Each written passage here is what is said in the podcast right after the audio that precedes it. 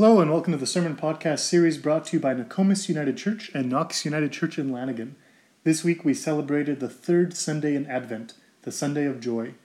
We heard the song of joy that Mary sings, of how God will lift the oppressed up to the high places and fill the hungry with good things, as she prepared herself and as we prepare ourselves for the coming of Jesus, which is good news for the poor, the hungry, the excluded, and the oppressed. Grace and peace be with you. Let us pray. God, you put a new song in my mouth, a song of joy. And as we hear the song of Mary, our sister, may our hearts be transformed with joy. May our hearts leap with joy in the promise of what you are doing in our midst, trusting that you will finish what has been promised. Amen. So, we are celebrating this Sunday of joy and continuing our series on songs in the Bible uh, as we turn to Mary's song, called uh, often the Magnificat from the opening words when translated into Latin. This song is a song that Mary sings in response with such great joy at what God is doing in her midst, and in, as a witness to what God is doing to Elizabeth, her relative. But our story begins a little earlier uh, when the angel Gabriel is sent out by God to a small village called Nazareth. Now, Nazareth isn't uh, very big at this time. There is at most maybe uh, two or three hundred people living in the village, and this is where God sends the angel Gabriel to. Not to, to Jerusalem, the capital, or not even to Rome, the center of the empire, but to a small rural village called Nazareth. And God doesn't send Gabriel to a powerful woman or to a rich woman. God sends Gabriel to a young, poor woman living in this small village. And she is, we are told, a young woman, unmarried and a virgin, and she is promised to a man named Joseph. And Joseph, we're said, is of the house of David. David was the second king of Israel, lifted up by God to rule over the people with peace and justice. Uh, but David's line was ended when the people were conquered. And so ever since then, they have yearned for the coming of a king from the line of David once more, a ruler to once again rule with peace and justice. This is their hope. And over the years, they've been conquered by many different empires by the Babylonians and the Assyrians and the Persians and the Greeks and the Romans. Uh, but even still, they continue to hope, to trust that God will bring and lift up from the house of David a king. And this is why this small line is put in here, that we know that what house Joseph comes from. And then we're told finally that the young woman's name was Mary. And the angel goes to her and greets her and says, Greetings to you who are full of grace, the Lord is with you. And then we're told Mary's response. Mary was confused by these words and considered what they might mean. I enjoy this response because uh, if an angel of the Lord greeted me and said, Greetings to you, the Lord is with you, I think that my response would also be confusion. Uh, and it's important to remember we're told that Mary is a young woman, uh, promised to a man but not yet married, and a virgin. And um, in, the, in, Mary's time and in her culture, uh, women would normally uh, be married when they would be the ages of 13 to 16 or so. Uh, and so for Mary to be unmarried uh, means that she would probably be on the younger end of that, maybe 12, 13, or 14. So a young woman of her time, and in our time, we would think of Mary as just being a child. Uh, and so here she is, you know, this 12 or 13 year old girl, and the angel Gabriel appears and says, Greetings to you, full of grace, the Lord is with you. No wonder Mary was confused. Uh, so I enjoy that she responds in this very human way. Um, but then the angel continues to explain. Do not be afraid, Mary, for you have been shown favor by God. You will become pregnant, become the mother to a son. Call him by the name of Jesus. Jesus will be great, the Son of the Most High, and the Lord God will give him the throne of David your ancestor. He will reign over the house of Jacob and Leah and Rachel for all ages, and his reign will never end. And then Mary, being an intelligent and practical young woman, says, How could this be? For I have never been with a man. Uh, and again, here I enjoy her response uh, that she uh, is curious how that this could possibly be that she is a virgin and is to be pregnant. And so then the angel continues explaining the Holy Spirit will surround you, the power of the Most High will come before you, and so your child will be holy, the Son of God. And then to continue to demonstrate this, uh, the angel says, Elizabeth, your relative, is pregnant. Even though some people say that she would never have a child, she is now in the sixth month of her pregnancy, for nothing is impossible with God. Now, something about this counter now seems to make sense to Mary. And so she hears what God is offering and she says yes. She says, See before you, I am a servant of the Lord. May it be so as you have declared. And then the angel left. Mary is invited by God to participate in something strange, something miraculous, that God is promising to work miracles in Mary's life. And Mary is given a choice. Will she go along with God on this adventure, as scary and confusing as it might be?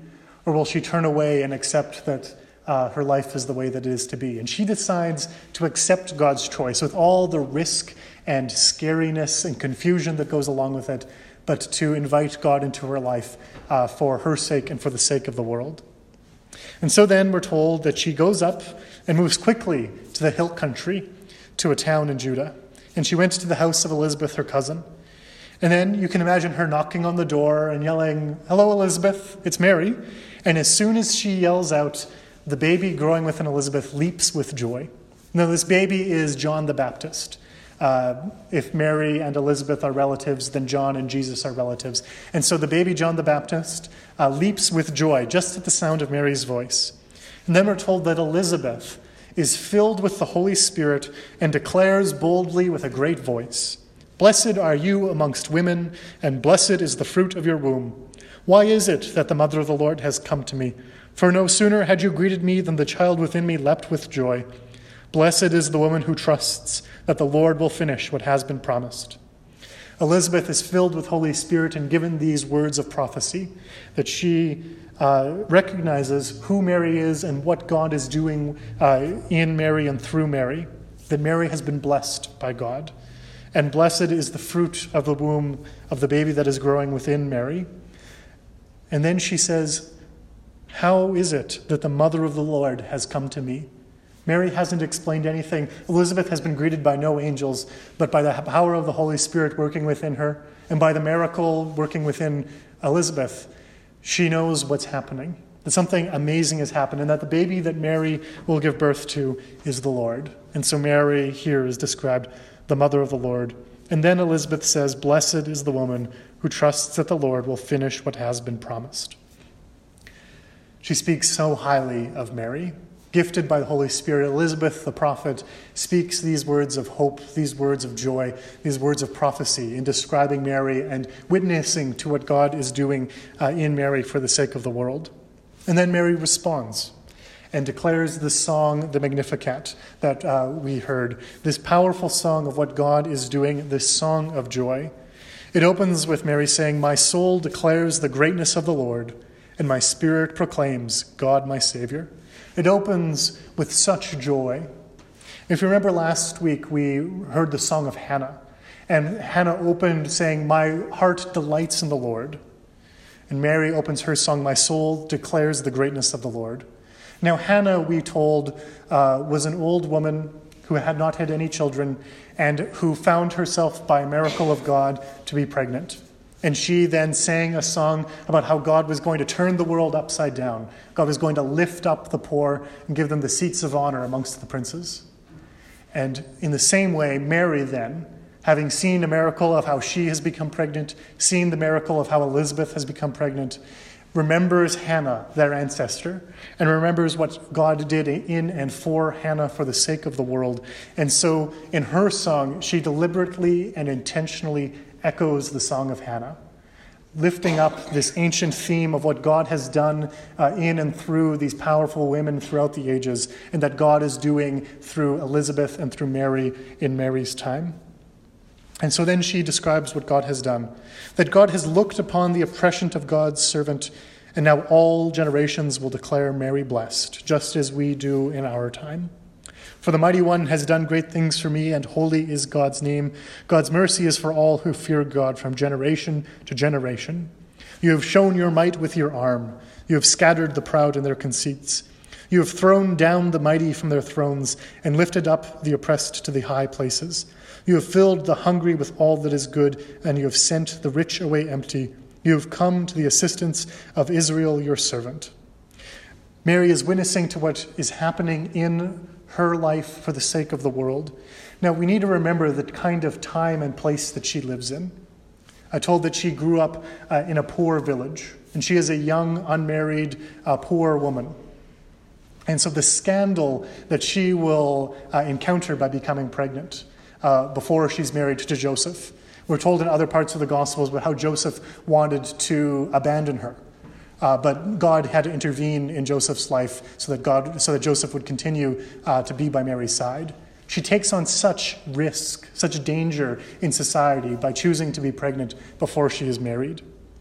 And she is, as I said earlier, uh, a member of a conquered nation, that Rome rules the lives of her and her people. There are Roman soldiers who walk through their streets, that the wealth that they produce has to pay heavy Roman taxes to support the uh, ongoing conquest that Rome is sweeping through the rest of the world. That people work long and hard and don't get to see uh, the fruit of their labor because it goes to benefit the people who've conquered them. They have to obey Roman laws. Uh, there are Roman rules that govern their lives. They are not free, they are not at peace. And so they yearn for what God has promised to lift up a ruler from the line of David to rule with peace and justice, not the harsh, punishing rule of Rome, but the rule of uh, God's anointed one, gifted to them for the sake of the world. And this is what Mary holds in her heart, and why her powerful song, uh, this song of rebellion, this song of freedom that she sings about how God is going to bring God's justice to scatter the proud, throw down the mighty, uh, and to send the rich away hungry, and instead to lift the oppressed up to the high places to fill the hungry with all that is good, to come to the assistance of Israel, God's servant. This is what, just like the Song of Hannah, uh, we see here this reversal that God will scatter the proud, topple the mighty, uh, send the rich away hungry, and instead God will fill uh, the hungry with good things. God will lift the oppressed up to the high places. God will come to the assistance of God's servant Israel. And then finally, Mary closes her song with a promise, a trusting, just as the song of Zechariah, just as the song of Hannah, so too Mary's song closes, trusting the promise that God made to, God's, to our ancestors, to grandmother Sarah and grandfather Abraham and their descendants for all ages. Mary knows that what's happening in her midst, the miracle that God is working in her life and in Elizabeth's life for the sake of the world, that this is what God has promised to do all along that the Lord will finish what God has promised. And so Mary trusts. Mary trusts that God is a God who is at work in our midst in ways that are strange and unexpected, but that God works miracles in her life and in our lives for the sake of the world. And so when we hear these words, these ancient words of prophecy gifted by God through the Holy Spirit to Elizabeth, the prophet, and to Mary, our sister, I hope that our hearts will leap for joy, just as John leapt with joy. That when we hear these words and we hear what God is doing, God is doing then and what God has promised to do uh, for the whole world in the fullness of time, that our hearts might too leap for joy. That we trust in a God who is at work in our lives in strange and unexpected ways, but a God, just as God who worked miracles in the lives of Elizabeth and Mary, so too, God is at work in our lives, working miracles in our time for the sake of the world. And so each time we hear the song of Mary, each time we bring to mind the powerful things she did with God for us, that we might be filled with joy, that we might leap with joy, and that we might trust that God will finish what God has promised. Amen. And thanks be to God.